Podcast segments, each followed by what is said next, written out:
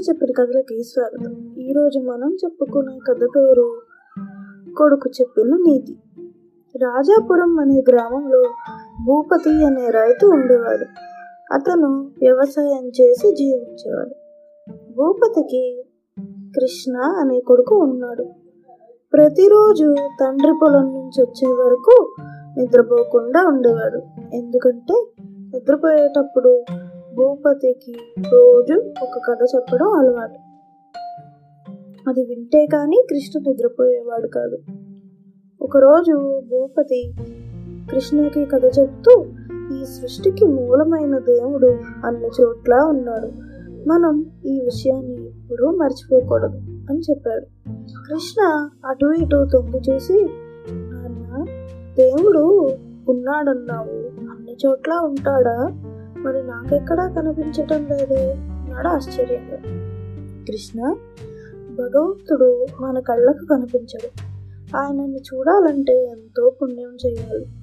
అయితే ఆయన మనం చేసే పనులన్నీ మాత్రం గమనిస్తూనే ఉంటాడు అని భూపతి చెప్పాడు. తండ్రి చెప్పిన మాటలు కృష్ణ మనసులో బాగా నాటుకుపోయాయి. ఇలా కాలం గడుస్తూ ఉండగా ఆ సంవత్సరం వర్షాలు సరిగ్గా కురవక భూపతి పొలంలోని పంటంతా దెబ్బతింది.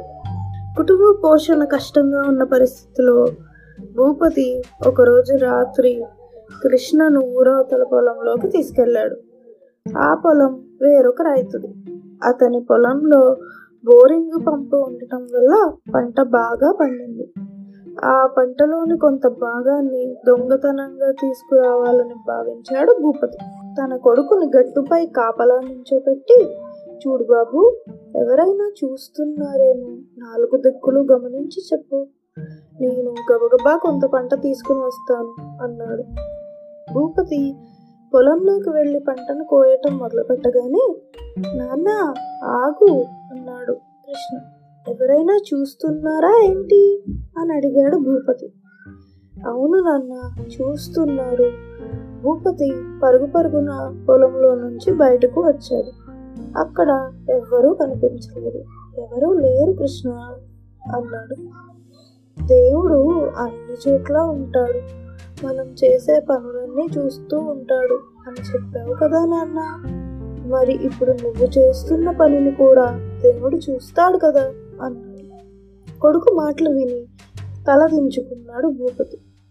దొంగతనాన్ని విరమించుకుని కొడుకుని తీసుకుని ఇంటి ముఖం పట్టాడు.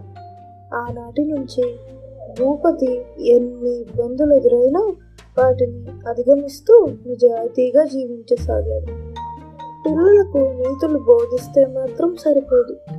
వాటిని ఆచరణలో పెట్టి చూపాలి అప్పుడే పిల్లలు సరైన మార్గంలో నడవగలుగుతారు.